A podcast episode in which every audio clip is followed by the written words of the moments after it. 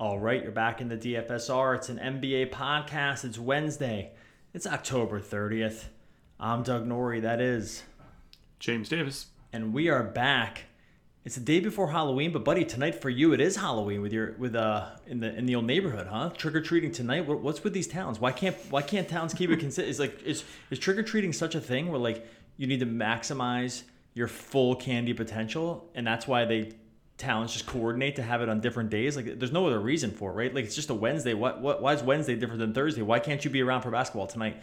Um, that you need to get, that you need to go trick or treating with your kids. Well, first of all, let's let's clarify because it makes it, the way you just said it makes it sound like my top priority is going trick or treating tonight. I was going to work tonight, but as you know, my neighborhood absolutely lit on fire for trick or treating, and we're gonna have a ton of people over absolutely canvassing this neighborhood, getting all the free candy my three year old can eat. He already went to the downtown trick or treating, two different ones this weekend. So we're getting absolutely loaded up, Doug. This is uh this is really the time. And yeah, I, I don't know, are the towns trying to coordinate to do it on the same night or different nights? Because if it's different nights, that's just psychotic. Like, why do we need do my kids need to go on like like a long weekend of trick or treating where they go three different times in three different towns. Like, I, I wonder if they're trying to coordinate to have it on the same night. But I don't know. Who knows? It's a, it's a mess. So you're not going to be around. I'll be on the basketball system tonight. That's all that anyone cares about. But that's okay, buddy, because the basketball system. That's true. When I'm around that basketball system for the most part this year, this bad boy. Whoa! this bad boy, hold on a second. that? That? was a that was a backhanded uh, observation. When I'm around on the back, Well, I can't speak for the, system. It's been insane. I can't speak for the nights you're on because I'm not really around. So I'm I'm only speaking for myself. Okay, so we're uh, we're one and two on the nights where I've been around so far,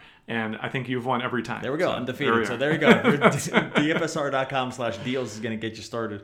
Uh, my sound sounds a little weird today. I'm in like a slightly different podcasting situation, so thanks for bearing with us as we uh, deal. Mm-hmm. I'm dealing with some sound stuff, so I sound a little echoey. I, there's not. I've tried to minimize it as much as possible. Uh, not, I've I've done as much as I can, and we're just going to move on because it was better to have a podcast than to have one that where the sound was not optimal. So we're to roll through. Uh, we're to roll through game by game. Massive Wednesday slate coming off. I'm still riding high and lineups the cash with Trae, a Trae Young injury and a LeBron getting outshined by Anthony Davis, who put up a 40 and 20 in three quarters last night against Memphis. Um, so uh, lineup still got there even despite not having Davis and having Trae Young get hurt in the first five minutes of the game. So I feel like I can. I feel like the system right now for the way we're doing it can just kind of do in a wrong. Famous last words. We'll probably go, uh, you know, probably jinx ourselves. But we have a big slate here, a bunch of injury stuff. I want to get your opinion on.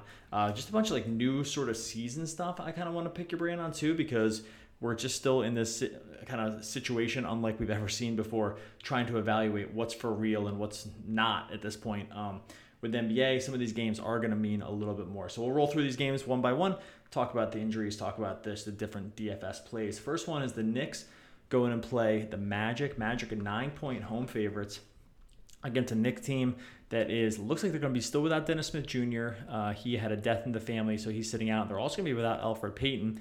They started Lonzo Trier for a minute at point guard, and that guy doesn't play. David Fizdale's an absolute mess with these rotations. It does look like Frankie Ntilikina is going to play and start a point guard. I'm not sure it really matters. And then on the other side, you have Vooch. Um, I want to get your opinion here. Vooch has started the season really, really bad. Um, but is he like one of these guys that could we be buying low on a dude who was basically just like a 9,000 plus player on lock last season? It seems like he's just having efficiency problems. Uh, give me your thoughts on this game. Yeah, early season in the NBA is really the time to get the best values in my experience for two reasons. First, sometimes uh, the sites don't know how to properly price players in new situations, and second of all, they are quicker to correct pricing based on you know in Vooch's case, I've had three games, you know, two of which he played 25 and 31 minutes respectively. So I wouldn't be you know pouring any dirt on Vooch just yet. I will say like 8500 while it's cheaper than the $9000 peaks he's hit in the past, it's also not like absurdly cheap in my opinion. Um, like I think most of the times we've actually played him is when he's dipped down into the low 8000s. Uh, solid matchup here with the Knicks. Nothing, you know, to write home about necessarily, but uh, I could see him doing it. I guess like we're the one game into a 10 game slate, so I'm, I'm going to reserve. I'm gonna reserve my like cash game call on this just yet. Like I, I I'm hoping to do better. I guess is what I'm gonna say as I first see this, because while early season you can get some value uh, in guys that have changed situations or you know have run a little bit bad, you can also get burned. You know sometimes players start the season as just way too high priced and they never fall back into value range. So, uh, interesting big tournament target. I don't know if I would want to start my cash game lineups with him just yeah. yet. The case against him is that center, as we're going to see as we roll through some of these games, center does have a yeah. lot of pretty uh, solid names on it. We'll get to the we'll get to a, exactly. a big one in, coming up in a second. Only other thoughts here: RJ Barrett has just played a million minutes uh, yeah. for the Knicks to start the season. He was one of our under-owned cash game plays the other night. Really capitalized on the fact that he's just a volume guy at this point. If they're going to play him 37, 38 minutes a game for a rookie, again, just like. Uh, just these are just insane ideas, but um, in, negligent. It just it's totally negligent. It's um, it's just a mistake. Anyway, Fizdale just doesn't. Fizdale has problems with this, whatever. So if you like buying in the minutes upside, if you think Jonathan Isaac's minutes uh, like last game are in the mid 30s. I think he has some value too. Otherwise, not really a game I'm targeting. I do want to say with Barrett real quick, like you said, he's a volume guy. He's just flat out really, really, really good. Yeah. Like you don't see guys coming out of their freshman year in college, and granted, small sample size, but if you're playing 37 minutes a game, it's actually not that small. Shooting 49.2% from the field, 46.7% from three he's been outrageously good. And actually, you could argue, I actually, embarrassingly off the top of my head, I don't know what his free throws were like in college. He's been terrible from the line so far this season, shooting 44%. Um, but like he just might be one of the best rookies ever if he keeps this up. Well, you so know what's interesting? I'm certainly I, watching him very closely for a lot of reasons. Eh, you'd hate to see that if it ended up being like this Zion to Barrett. I know that what it was the he was the third pick, not the second, but like if Zion just is just this injury guy going forward, and Ja and uh, Ja mm-hmm. Morant and RJ were the next two guys. Yeah, he's been awesome. No, no, one would ever flat. No one would ever fault these guys for taking him. I hope it doesn't end no, up being the situation. But uh, Barrett, I've watched a bunch of Knicks games just because um, I'm just interested by them. I took them. On, I took their wins over, so I just I, am really rooting for them right now. Um, he's been about the only thing that's looked even competent. The rest of them uh, like Julius Randle has been a total mess. I saw I looked at this the other day. Julius Randle uh, is among the league leader league leader in turnovers, but all the other guys are the primary ball handlers for their team. So it's like Harden, Giannis, Simmons, like the uh, Kyrie, the other yeah, like the, not great. These are the other. Oh, not actually that wasn't Kyrie uh, leading turnover guys. Then you get Julius Randle just jammed in there, just like top of the key, bullying his way down the thing, and then just chucking the ball out of bounds. So he's done that a ton this year. Um, okay, seven o'clock game, Minnesota and Philly. Karl-Anthony Towns for greatest player of all time. Like this guy just became basically James Harden from a center. He's taking 10 three pointers a game. He's knocking down a 52% from three through, the first three games. Um, he's short, he's averaging 32 points and 13 rebounds to start the season. And he's doing like step back three pointers. He's doing like off the dribble kind of stuff. Like this isn't just top of the key pick and pop stuff. This is like iso ball where he takes like the dribble drive step back and buries a three. I don't feel like he's going to continue this kind of efficiency but he's also just become a totally sort of like different player on this next leap ahead. He's 20, this guy's 23 years old. Um, and again, he's seven feet tall and averaging and shooting 52% from three. Uh, like, what do we even do with this guy? This is one of these guys, like, I've already slightly adjusted his projection, and I feel like I'm not even close to having done it enough. Like, this, I don't know. What are your thoughts here on Towns? He's had as good of an opening season as you could ever have hoped for for really any player, like, ever. It's unbelievable. Yeah, he's basically Shaq mixed with Dirk Nowitzki. So that's uh, that winds up being a pretty good value. Now, I will say, bringing him up against one of the best defenses in the league, likely in Philly, is a little bit scary. Um, like if any team is equipped to deal with Towns' inside-outside game, uh, just on the basis of you know switches and his length and all that stuff, Philly you would think is the team that could do it. But yeah, like the I mean, the absolutely outrageous combination of 13 rebounds a game and 50% on 10 threes a game is just something that you probably won't see ever. Uh, I suppose as just everyone keeps practicing three pointers more, like we're bound to see a tall man shoot super, super, super well uh, more often. But yeah, it's it's mostly been a pleasure to watch. I mean, do you think you want to invest in him in cash games at 11-8 against a tough Philly defense? No, but no, more, but he's sub ten thousand. You know, pointing out the novelty of it so far. No, no, see, but he's sub ten thousand on DraftKings. He's ninety nine hundred. I think that's a lock. Oh um, yeah, yeah, you'll play him on DraftKings. I think. Like, um, I think that's just a lock price. I don't think you need to do it on FanDuel. Um, although I do have a couple question marks around some of the, at least the t- centers that we're populating into lineups right now. Um, so yeah. yeah. but at sub ten thousand, I think you do it even with the matchup against Embiid and Horford. Like and like you said, they're going to throw more at him in terms of size than any other team has so far. Timberwolves sneaky three and zero oh to start the season, by the way. Um, but the mm-hmm.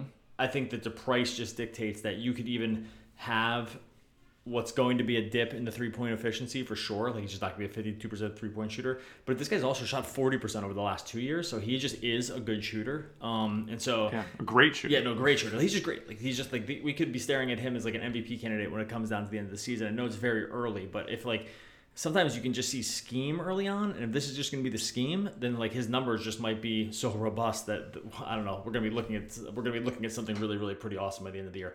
Uh, Philly gets is getting healthy here, and Embiid came back and played last game. Um, it's kind of tough to play any of these guys. I feel like I don't know about you. I would probably go past them, but Philly feels like a team to me in DFS that I kind of want to have someone out before I start playing anybody from their team. Is that fair? Is that like a fair, just kind of like high level statement about the team? I I'm not interested when they're fully healthy. I'm yeah, so you start with you start with two things, two marks against Philly. First of all, they're returning all guys that have been DFS relevant in the past, so they're all priced appropriately to start this season. Uh, a similar roster, obviously not entirely the same, but some of the pieces that have moved around. So like you know, you lose Redick, you get Josh Richardson, right? So yeah, that matters, but it doesn't really matter that much. like Richardson in a lot of ways, even if he contributes in other categories, um, he's kind of filling a similar role. So I think ultimately you're right. Um, and oh, and the other piece is that they all play huge minutes. So when you play huge minutes, when you start relatively appropriately priced, you're going to have a high floor, but you're not going to have great value typically, because uh, typically value in DFS NBA comes from you know moving into the starting lineup when you weren't there. Um, maybe you have erratic minutes because you're in a lot of blowouts, but now this game rates to be close. Uh, maybe you've been getting in foul trouble randomly, you know. So I just don't think I'm not seeing it on the Philly side right now, outside of when they're in absolutely phenomenal matchups, but uh, that's not necessarily the case here. Yeah, no, I don't think that's the case here. Like Minnesota's been decent on defense this year. Like getting Covington and Towns there together is just a pretty good defensive pairing. Uh, and like I said, Minnesota's just been a little bit better than expected to start the season. Let's take a quick break to give a shout out to our sponsors. First is mybookie.ag, the best betting site around. You know, James and I are talking uh, when we're talking bets for football and basketball, we're always talking about the lines we're getting on mybookie.ag. Right now, you use the promo code OVERTIME, O V E R T I M E. Going to give you a first deposit bonus of up to $100. You got to be a first time depositor and you have to use that promo code OVERTIME. Mybookie.ag. You play, you win, you get paid. Also, got to check out our friends over at Vivid Seats, the best app for buying tickets, whether it's a basketball game you want to check out this week over the weekend, uh, you're looking for last minute tickets there, concerts. You got to use Vivid Seats. You use the promo code OVERTIME. That's going to get you up to $100 back on your first ticket purchase. Also, going to get you automatically enrolled into their great rewards program. So check out Vivid Seats. Use the promo code OVERTIME. It lets you know, lets them know that we've sent you along. Great sponsor of the podcast. Only app that we're using to buy tickets. Go check out Vivid Seats. Download the app today. Chicago goes in and plays Cleveland, a game that you're not turning on League Pass for sure uh, at seven o'clock. But um, two teams that have been playing pretty bad. Don't tell me what I'm going to do. You don't. Know, you don't know what I'm going to be watching on League Pass while walking around trick or treating. I was good. I'm glad you added that last piece in about, about the trick or treating because I, I, was going to say that first. Uh, Chicago is one and a half point road favorites. Coming off a loss to the Knicks, allowed in, in the Madison Square Garden the other day. The Knicks got their first win against them. They did have some decent guys. Wendell Carter Jr. was pretty good. Zach LaVine obviously is a candidate for high volume. Uh, and then on the Cleveland side, I'm not really sure what we're getting here. Uh, Kevin Love's played low 30s minutes. They've thrown Tristan Thompson out there. They have the two rookies in Sexton and Garland. Oh, sorry, Sexton not a rookie. The, the rookie in Garland and then second year guy in Sexton. Not that interesting of a game for me here. Both teams are bad at defense, but both play kind of slow pace as well. So I don't think we're getting a volume uptick from either of these teams. Yeah, I mean, I'm I'm certainly there with you. I don't. These aren't two teams that I'm going to want to target. If Philly is too boring and too safe, uh, Cleveland is too erratic and too insane. so I don't I don't really want to touch them. And the Bulls, you know, they're they're actual you know good DFS players. Guys like Zach LaVine. he actually falls into the same category as those Philly guys we discussed, where he was locked down on 8,000 last year. He's 8,000 again right now, averaging 37 fantasy points a game.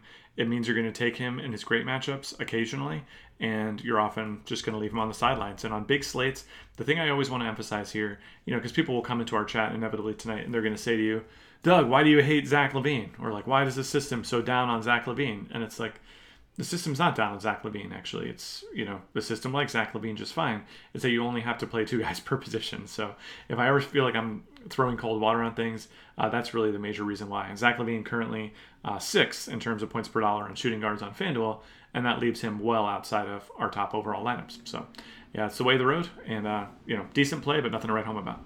I kind of want to keep making cases for Lauri Markkanen, but they makes it tough. He just doesn't play enough minutes, um, or just hasn't been playing enough minutes. So I liked him against the Knicks the other night, but if I didn't, Yeah. if I didn't ultimately get there with him, Great on a points Knicks- per minute basis. Yeah, he just he just can't like the 32 minutes. It just kind of feels like that's kind of it for him. So, and like I said, Cleveland just uh, Yeah. too too much of just kind of a train wrecky sort of team. Detroit goes in and plays Toronto. This game is a pretty low total for this slate, 212 and a half, with Toronto eight and a half point favorites. Uh, Detroit injury news here. Detroit is still going to be without Reggie Jackson. They've been starting Tim Frazier, though he's been playing limited minutes. They bring in Derrick Rose off the bench. The guy that's been playing a million minutes and just he was crazy chalk. We ended up fading him the other night, thankfully he just ended up being not that great. Um, we played Jahlil Okafor as a punt play, and then faded a, a Drummond, and that ended up working out. But Drummond averaging you know more than 35 minutes a game, averaging a 21 and 16 line to start the season with two good. 2.3 blocks and 1.5 assists to start the year. He's been about as good, you know, outside of Karl Anthony Towns, about as good as you can get um, from a fantasy perspective. Are you worried here with a bad matchup against Toronto and even possibly a blowout with an eight and a half point road dog? Where do you land here on Towns? Kind of ends up being one of those centers that I do find interesting, mostly because the minutes floor has been so high. Yeah, so it's a fair price, and that's not really where we want to be, right? On big slates, I usually like to feel like I'm getting away with something, whether it's a phenomenal matchup or, you know, an underpriced commodity. And we're not really getting either with Drummond here. The other thing about Drummond, you know, foul trouble can be a concern from time to time against disciplined, good teams like Toronto. Uh, that can be an issue. And the other piece is taking big men on the wrong side of big spreads. You know, the first people to lose their minutes and opportunity are bigs that don't shoot. And Drummond is both of those. So excellent play when he's going to be in close games, when he can be doing his thing, wreaking havoc on the boards, you know, getting those stops defensively. When his team is trailing, the possessions need to get faster. You know, they need to involve more three pointers. That's when he can start to disappear on you a little bit. You know, really in the season, we haven't really had, uh, you know, many games like that that have happened for Drummond. Uh, the one game we saw him completely disappear uh, was against Philly, though, right? So I don't know if Toronto's going to be as tough as Philly on defense, but this is the type of variance you introduce into your life when you play Drummond. Uh, he can go from 36 minutes against Atlanta to 24 minutes and not. He can go there more quickly than many plays can. So I think for that reason, again, big slate. He's not going to be the one guy that I choose from this position to play in my cash game lineups. On the Toronto side, the guards have been playing a million minutes to start the season. Lowry's averaging 39 minutes. I think they have an overtime game in here, but still, Lowry averaging 30. He and Lowry and VanVleet are both averaging 39 minutes per game. Then you have Siakam averaging 35 minutes per game. You know, where do we want to end up landing on their minutes projection? Because if you start bumping guys like VanVleet up to like 37 minutes or Lowry up to 37, 38 minutes, and it's not like they have a ton of options at guard either. Like in the past, they had Kawhi there, they had Danny Green there. I get that these aren't guards, but they were kind of wing heavy guys um, that you could sort of slot in at times. Um, what do we want to land on their ultimate minutes projection? Because some of them, you know, VanVleet actually looks like a pretty good DraftKings play if you think he's going to play 36, 37 minutes. I'm just not sure I feel totally comfortable going there, only because it's very rare for players to land at these kind of minutes over the course of a season.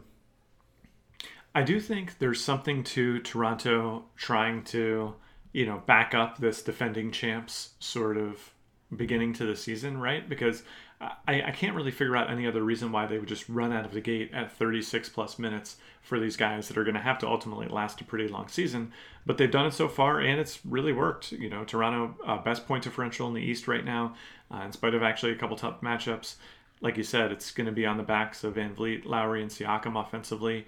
And I think they're all still, like where we talked about Philly being relatively established in their roles coming into the season, Toronto for me was sort of the opposite, where uh, they were established in a previously worse role with Kawhi around.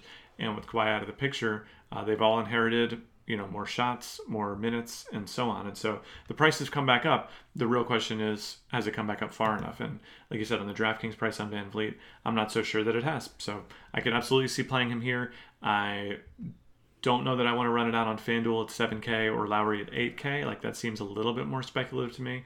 Although I do think you're getting a pretty high floor there, and I wouldn't run away from it either.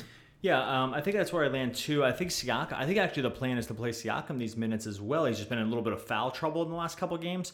I think that like the plan is to get him like in that 36, 37 minutes, just because he's just maybe they're just their best player at this point, but he just hasn't been able to do it because of the fouls. This is a slightly better situation for him just because Detroit is not as good on offense as the teams they played as either. So um, I think I could be talking to Siakam too, although I just get worried because you can just be a person that fouls too much, especially when the defensive onus is on you. We've seen this with Jaren Jackson and guys like this. Like sometimes fouls just keep guys off the court uh, in a way that they just don't for others. And Siakam does feel like he's trending in, uh, sort of in that direction. A game that you will want to probably tune into is Milwaukee at Boston. Milwaukee, two and a half point road favorites against the Boston team. It's played in a lot of weird games so far. Um, I'm actually wondering what your opinion is on the minutes on these Boston guys. They've been played on two sides of blowouts so far, where the wings, Hayward, Jaylen Brown, Jayson Tatum, have sort of like lost minutes, even Kemba as well.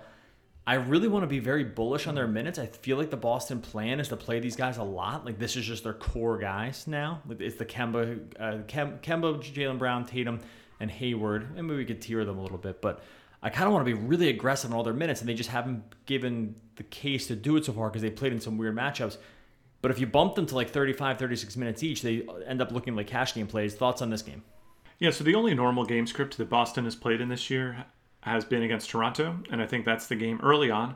You know, oftentimes when we're setting our minutes, people often ask us like how we get so precise and so close on projecting players' minutes is that you don't want to look at every game. You want to look at the games that rate to be like the game they're about to play. So I think the Toronto game, a reasonable proxy there. Uh, final score was 112 to 106. Boston had the fourth quarter comeback uh, that saw them winning the game. Uh, they were down six going into the fourth quarter, so certainly motivated to run out their good players. And in that game, those starters that you mentioned uh, played 35 or more minutes. So Tatum 35, Hayward 37, Brown 38, Kemba 36. Now we also know that Boston, it's looking like uh, you know, they do have some reasonable options coming off the bench, especially Marcus Smart, who can come in and, and, almost steal minutes from any of these guys, depending on what the other team is rolling out there. And so, for that reason, I do think you want to look at the matchup and try to figure out if it's going to be one of those closer games. They may be presenting a little bit less safety on a game to game basis, but just in in a vacuum, I think that the target minutes for these Boston guys is in that mid 35 mid 30s range and so for that reason, yeah, I, I, could certainly see playing them at cashier. Yeah, I think that's what it is. Now I will say our system's been a little high on Boston in general across the board. It's the only thing that has me a little bit worried about some of like their baseline stuff is that you know we trend up and over some of the Vegas implied totals. We don't model off the Vegas total, um, but I use it. To, we just use it to do a sanity check at times on a certain team. Boston is a team that we've been consistently over on, and so um, that's the only thing that maybe makes me feel like we haven't just redistributed enough of the overall usage and actual scoring to the guys that it's actually going to happen happen, and we and we also just might not have enough of a baseline for what that looks like with these guys either. So it's like, and that's the problem when you play in these weird right. game scripts to start the season is you just don't get a really good clue like we have with some of these other teams. You know, like you look at, we'll get to a team in, the, in a second that I think we do have a good clue on. Um, that's my only issue with Boston right now too. So that's that's the part of me that wants to take a little bit of a wait and see approach. And then uh, thoughts on the, thoughts on the Bucks real quick. Uh, Giannis is typically the only place we want to go here. I'm still worried that their plan is to just monitor his minutes over the course of the season. I think they look at the East and say we're going to be in the playoffs no matter what. We'll probably just finish high the East anyway. There's no reason to tax this guy although they did play him kind of a lot of minutes, I think, the other night against the Rockets. Any thoughts on Giannis as a, as a spend up option here, or just do you not see him going there in the slate?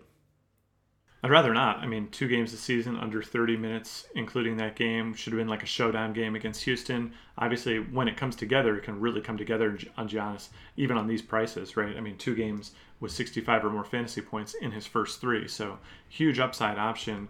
Uh, the game rates to be relatively close. I suppose I could see it going there. Uh, but again, you know, tough defensive matchup. And if he, like Drummond, is one of these guys that in close games he's going to be, or in not as close games, he's going to be one of the first men down, that is a little scary. So I could see playing Giannis. I think he's a reasonable pay up option. And, you know, again, we haven't talked about a lot of the other guys, but if I compared him to someone, say, like Towns, I think I'd rather have Giannis over Towns. I, I think that to me, you know, both with Towns running super hot to start the season, you know, Giannis not running as hot as we've seen him run in the past. Uh, we know that with Brogdon out of the picture, uh, Giannis and Middleton both had over 34% usage with Brogdon off the floor last year. So I think there is still some huge games to come. again, I don't need to. I don't know that you need to start your lineups with him because we haven't talked about any really great punt plays so far. But if any of those two cheap plays do show up, I could see Giannis being in the final lineups for sure.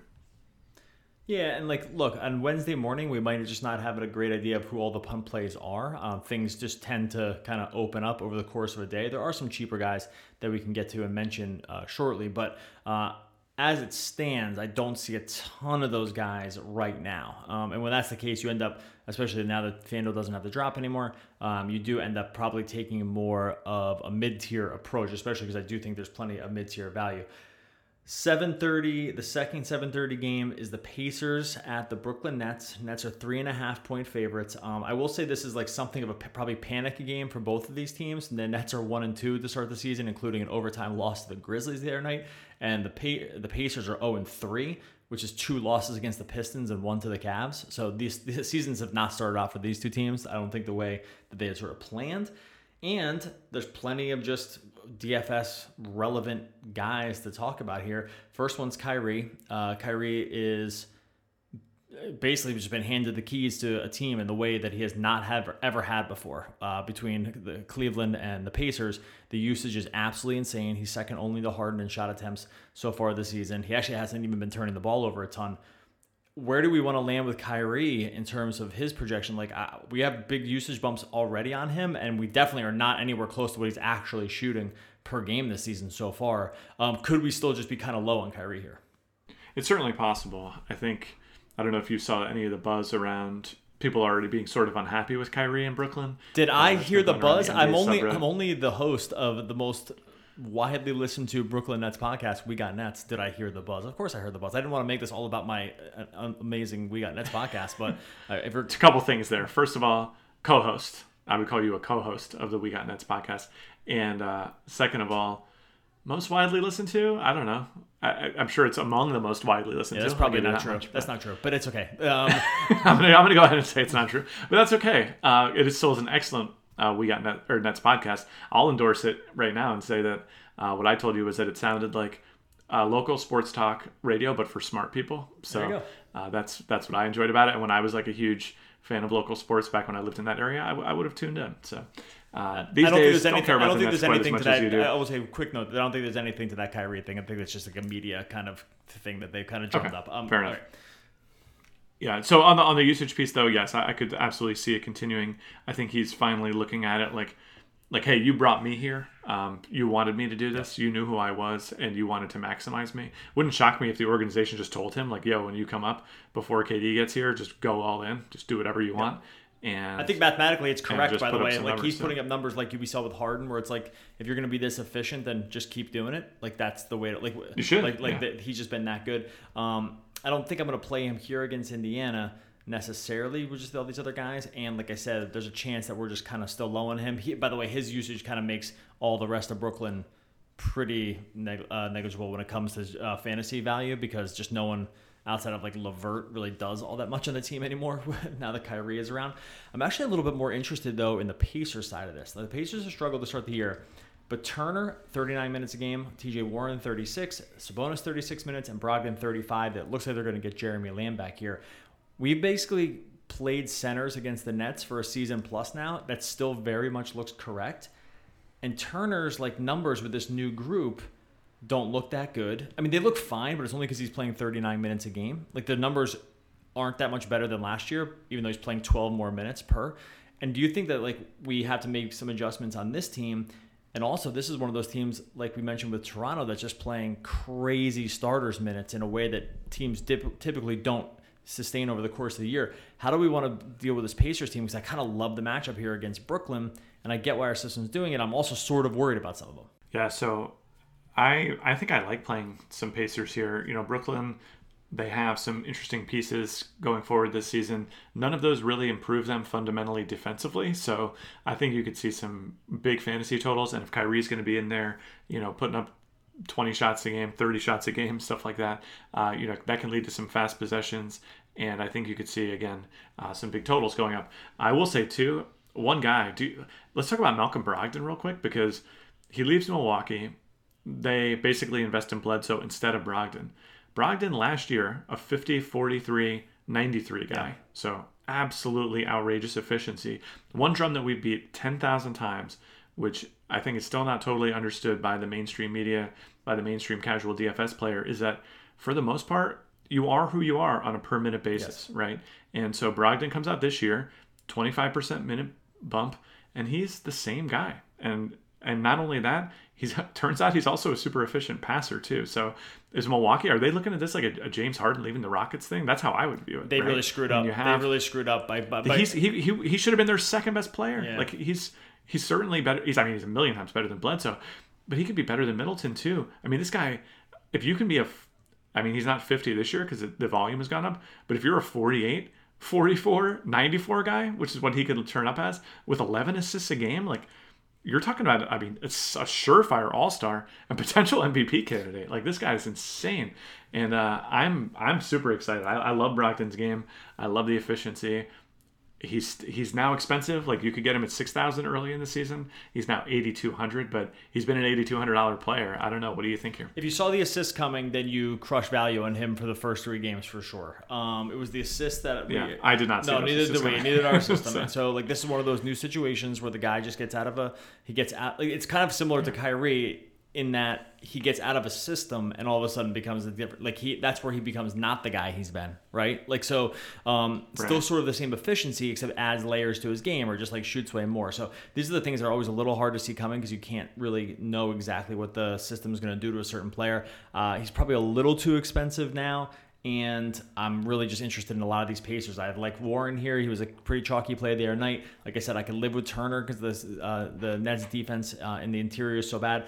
Love Sabonis for the same reason. Like they have no one that can deal with Sabonis if they're starting them together. I specifically said the Nets were to have problems with this team in particular. It was them, the Sixers, and teams like the Lakers. The Nets are not equipped to deal with teams like this. Um, They've had trouble with even marginal inside games to start the season, and this is a whole new thing. So I think just stacking Turner and Sabonis to me uh, in cash makes sense. I think you have plenty of floor between those two guys because the Nets have really no way uh, to handle them.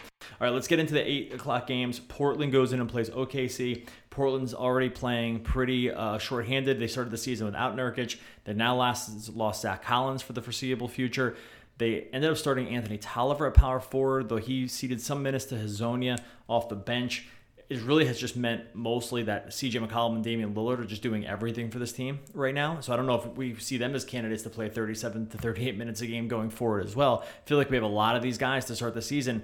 The NBA is kind of just pretty cutthroat at this point. Like you can't just be like, well, we'll see how we do against the Warriors in the playoffs. Like everyone kind of has a chance, and yes. some of these teams are just not going to make the playoffs. Like they have to be going for it in a way that we haven't seen before, and I think that's also shifted the landscape here. How do you feel about like our minutes floors on guys like Lillard and McCollum because they're they're just playing a ton of minutes too, and they're awesome. Yeah, I think Lillard is now appropriately priced for the increase in minutes. Uh, he's up near 10,000 on FanDuel. I don't know if I would want to go there, but man, McCollum, 6,900, that's pretty juicy. Like we've seen him even without the increased usage in the mid 7,000s and, and played him in good matchups at that point. Uh, OKC, it's going to be tough to make heads or tails of them until we get a few more games in.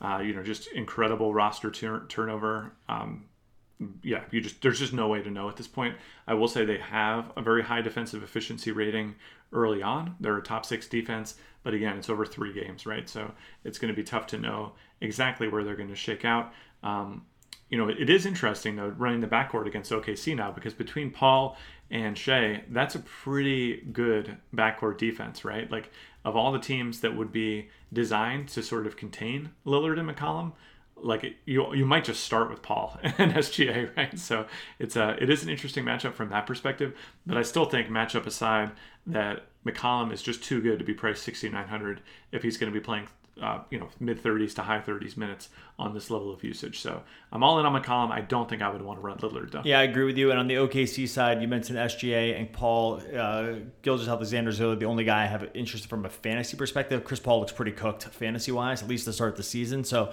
uh, between the new sure. the new scheme, um, just they don't really want to play him a ton of minutes. I think they're trying to trade. There was, you know, they probably still want to trade him. I don't. Uh, I've had to really have downward guidance on his projection because I'm pretty, uh, pretty bearish on Paul going forward right now. Could just be a motivation thing. The yes. guy, the guy just probably just doesn't even want to be in OKC. I hate to say that about a guy, but I, I wouldn't blame him. I'm sure he just doesn't want to be there. So, um, all the reasons there. I'm just not all that interested in OKC. That the game they project to keep the game close. Uh, third eight o'clock game, or excuse me, second eight o'clock game is the Rockets going and play Washington, eight point road favorites. Our boy James Harden has had a real rough start to, to start the season here. 15%, uh, 15% shooting from three, even though the volume has been totally insane. Um, he's shooting only 30% from the field, even though the minutes are mostly there at 36. The volume having Russell Westbrook has not cut. He has, has not cut into the volume at all uh, for Harden. That he just hasn't been able to hit a shot. Do you think we could still be buying? Is there like a chance we're buying low on this shot, just eventually falling? Because if he has like one of his like just heat check kind of games, he's going to destroy these prices. And I'm also your you know thoughts here on Westbrook, where you know Westbrook is still just kind of like has the triple double in him. I didn't think. I personally did not see that coming uh, with the triple double stuff, just because I thought Harden would, I don't know, just be around enough and the volume would just really wouldn't be there. But Russ has been able to put it together. What are your thoughts here on Houston? Yeah, Houston is a very, very strange team to me right now. I think Harden is a thousand dollars too cheap based on what we've seen usage wise so far. There's just absolutely no reason to believe. And this is where the early season sample size will absolutely play tricks on your mind. There's no reason to believe that he would go from being lock solid 37, 38% three point shooter to being half that or worse, right? Like that's a complete joke. He's arguably getting better looks than he was with Westbrook. And the other thing is he's been totally unafraid of getting to the line. Harden getting to the line 16 times a game this yep. season. So you take all that together, and I think you actually have potential breakout coming for Harden. I, I think he could be back in the mid 30s points per game. Uh, he is getting those good looks, and the assist numbers haven't been down either. He's got 8.7 assists per game too. So yeah, I think from top to bottom, uh, the Harden resurgence is coming. I would you know, sometimes guys, you know, we talked about a few of them already. You know, SGA, Brogdon, some of these guys, they're going to move into new roles and you know be better, be worse, whatever. Harden is not one of those guys. We have 10 years of Harden in the NBA. We know he's good at these things.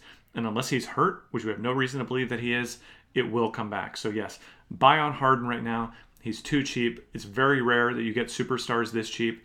If, and if you think about it differently, Imagine last year he had a three game stretch where he shot 15% from three. You wouldn't even mention it unless you were stupid. so um, just because those games happen to cluster at the beginning of the season uh, just means nothing to me. If the usage were down, I'd be concerned. If the time of possession were down, I'd be concerned. That hasn't been the case, so I am a buyer. The only thing that's down a little bit is the rebounds, but he makes up for in the usage. If you told me that he was going to average if he was going to put up basically the same numbers outside of like the efficiency issues, and also the Rockets were going to be able to sustain another guy that was averaging a triple double to start the season at Westbrook, I was like, like this is just these numbers are nuts. I like this just it's crazy that it's yeah. kind of working. Um, not that interested really in much here on the uh, Washington side unless uh, they stay close, and then Beal plays a lot. Beal actually struggled from the field a little bit too. Price might be down a little bit. We're going to start running along, so I want to finish up these last three games. Charlotte goes in and plays Sacramento. Sacramento without Marvin Bagley Jr. Um, and has now the, the, Luke Walton screwed around with the rotation to start the season. Though finally they saw guys like Fox, Hield, Bjelica, um, and Harrison Barnes finally play just play regular minutes. Didn't win the game, but at least they stayed close. So congrats. Uh, can we can we be Dedmon is the one guy that has lost minutes. Richaun Holmes played a lot of minutes off the bench. Might see a starting lineup change here. Can we be can we call the Kings at least safe-ish for the short term on their minutes? It feels like new coach, same kind of problems with their rotations. Yeah, dude, I, I don't know how close I want to go on the Kings ever being safe. I mean, they have been about as bad as mathematically possible, especially compared to expectations. And this, I, I, am hoping that sample size isn't playing a trick on my mind right now, but the fact that they have, I mean, they have a worse point differential than your Hornets right now. They have a minus 19.5 uh, point differential per game, which is, again, close to mathematically impossible. I will say, there are almost no matchups where I would consider playing any Kings, but the Hornets might be one of them. So, you know, in those events where, I mean, they're four point favorites right now, which again is really saying something for a team that's lost by an average of 20 points a game. Um, but the fact that they're four point favorites leads me to believe that they're going to be especially motivated to go out and grab that first win of the season at home against who should be the league's worst team. I think this is the, the Sacramento game. So I would be comfortable playing the Sacramento guys, particularly as you say, uh, since Bagley will be out. Uh, at 4,900 seems particularly attractive given he's coming off a game where he paid this price. And honestly, we just have no idea what the Kings want to do with their rotations yet because they just haven't played in close games. So uh, if this rates to be the close game, I think you can double down on the starters now all coming cheap after a tough four games to start the season. So um, yeah, certainly Bjelica potentially Fox, although he's now pretty expensive, but uh, Buddy Hield at 6,700 could be a value too. I think there could be a potentially a decent amount of value kicking around here. Yeah, uh, I wrote up Fox. I like that play, uh, and like wrote up Beasley's too. All right. Um, 10 o'clock, Clippers going to play Utah, a game that you're from a basketball perspective, you're going to want to turn tune into. Clip oh, yeah. Clippers, uh, they did lose to the Suns somehow, which felt felt kind of out of nowhere after looking really. Love the Suns. The, Suns are so fun. Suns have been very feisty. They the Suns have a plus point eight point seven point differential. We're going to get to them in a second, um, and really should have beaten the Jazz this, this, this very same Jazz team the other night, and they got screwed at the end for a couple different reasons. I thought because I watched the end of the game. Anyway, Suns are feisty. Now I will say, watch out for the Jazz because the Jazz are three and one to start the season with a good points differential, and Conley has been as bad as you could ever hope this guy was going to be when they brought him over in a trade. He's shooting 15% from three. Uh, he's shooting 20% from the field. He's deferring in a weird way. Um, that's just not going to last. Is it is it time to buy low on Conley here? Um, he's very cheap on FanDuel you have to believe he's the plan is like him just kind of just being the point guard. There's no reason to suspect he's not not a great matchup with the Clippers, but I feel like we're buying so low. Like he's cheaper than Rubio. He's cheaper than I don't know. He's cheaper than Chris Paul. Like I don't know. Like Conley took a million shots the first game. It didn't kind of work out. He's in our top overall FanDuel lineup. What are your thoughts on him? He's been so bad to start the season. I don't want to play Conley, and it's not for the reasons that some people might think. Um, so the major reason I don't want to play Conley is I don't know why he's not shooting the ball as often. Um, that's really like missing shots. Everyone misses shots, and like I said about Harden, if you were to say last year that Conley went for a three for twenty stretch from three, uh, which is what he's on so far, it would be completely meaningless. It would barely even touch his percentages and so on. You know, we're talking about what is it like five percent of the season or something like that, meaningless. The fact that he averaged 16 shots a game last year and is only on 11 shots this year is pretty problematic. Now, I will say there is some context there. Uh, foul trouble against Phoenix, which you didn't love to see. And just whenever you're over, I feel like that can really affect guys.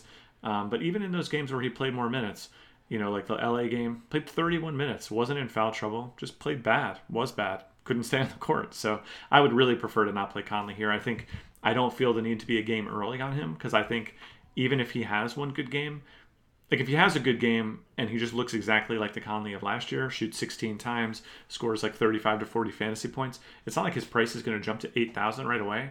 And I think I can cash in then. I don't feel inclined at all to run him out there against Patrick Beverley, who, you know, again, if I don't know how much you read in the NBA subreddit, but just some hilarious stuff about Patrick Beverley like taunting opposing janitors and you know telling that making fun of fans for leaving games early. Like he just seems on a whirlwind tour. He told Steph Curry that the next five years are ours, like stuff like that.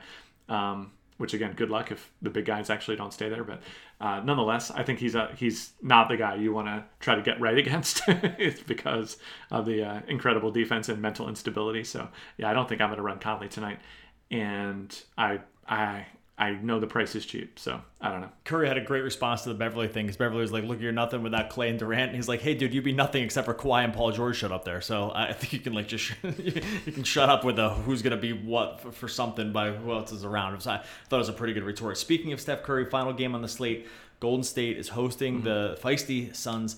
Golden State finally gets off the schneid the other day. Um, looked real bad this start of the season. They ended up uh, mixing up their starting lineup. Started Draymond at the five and started Jordan Poole at the. I'm going to call it the two, but it's really the two three because it was Curry, uh, Russell, and Jordan Poole. They started Glenn Robinson and, and Draymond. They went really small and they just look sort of like vintagey Warriors. A lot of ball movement. Uh, Draymond himself put up an easy triple double with 16, 17, 10 in that game. Um, was basically just doing it all. Uh, I feel like Draymond's a lock for cash games here. I love Curry in cash games. I think he's. Um, I think they're still going to want to play him a decent amount of minutes. It was just I know that game looked close, but New Orleans made a like late run with the with the bench in the, in the fourth quarter. This game was well over. The starters sat the fourth quarter basically. Um, thoughts on the Warriors here? I bumped Draymond through the roof. If this is going to be what they're going to do, starting him at the five. Um, I think that the numbers are just going to sort of maintain like this because they're going to start playing this old style. Thoughts, final thoughts here on the Warriors before we get out of here. Uh, yeah, I can see playing some Warriors today. I think the Suns are kind of another funny team. It's sort of difficult to evaluate what they've done early this season. Obviously, there's some change in personnel, uh, both you know optional in the acquisition of Rubio, uh, mandatory in the suspension of Ayton. But one thing the Suns have not been this year is bad on defense. Yeah. Uh, the Suns right now top seven defensive efficiency. So you know, that can be one of those things that does often tend to normalize pretty quickly. And they're also not playing the same breakneck pace that they've played in the past either. They're about middle of the pack in terms of pace. So the Suns, not the matchup of old, where you would get top five pace, bottom five defensive. Well, you know who is that matchup? at the very least, the matchup right now is the war. That, that? that matchup now is the Warriors. The warrior, the Warriors are the call. Warriors are the Suns. Like the Warriors are, are playing the very yeah, worst, yeah. the worst defensive efficiency in the league, and they're playing a top four pace. Like so, the Warriors have just become the Suns. So maybe yep. it's just the Suns we should be playing, playing Rubio and Booker and, and Kaminsky going the yeah, it's crazy to think, but you might be right. I mean, I, I certainly wouldn't mind playing Booker here. I think you know you might still run into problems if you're trying to pay uh, bigs and swingmen against the Warriors, but in terms of guards and stuff, like if Draymond's not covering you, I'm not scared. Is my general position on running guys against the Warriors. So I could see honestly playing both sides to this game. I think you pointed out excellent value on the Warriors side. I think they're going to be motivated to have a, a really, really strong game here at home. I don't know what their ambitions are, but if their ambitions still are the playoffs, they better start winning some games because that Western Conference is absolutely insane, especially if some of these teams that you thought were write offs, like the Suns, are going to be frisky or like OKC, or the Timberwolves, you know, OKC like, positive like, point differential yeah, the, in spite of being one and three so far. So um, yeah, just a lot of just a lot of good teams out there, and it's no sure thing. Some Dallas has been as, every bit as good as people thought they might be uh, with Luka and, and Kristaps. So uh, if the if the Timberwolves are actually going to be relevant, the Spurs are undefeated. Like the, the playoffs are no easy thing. So anyway, uh, Golden State should be hyper motivated here and you know, against one of the tough teams in the West in the Suns. Yeah. I think it could be a fun back and forth the affair. Feisty Suns. We're gonna get out of here. DFSR.com slash deals. We'll get you started on our projection system that we've been mentioning. Uh, that's optimal lineups for FanDuel and DraftKings. It's been a phenomenal start to the season. This has been our, you know, we've been good at every sport. I think in basketball we've been the best. Um, I just don't. There's no other way to put it. So DFSR.com slash deals will get you started. That covers you for all our projection system under one blanket. We're not gonna section it off by provider or slate or whoever wrote the stupid article, um, like some of these other sites do, where they just want to sell you all this different stuff. Now we don't do that. If we just we have it on our site, one membership package, you get it, you're all good to go. Buddy, enjoy trick or treating. I'm gonna be absolutely crushing it on basketball tonight. I believe, buddy. I believe. Peace.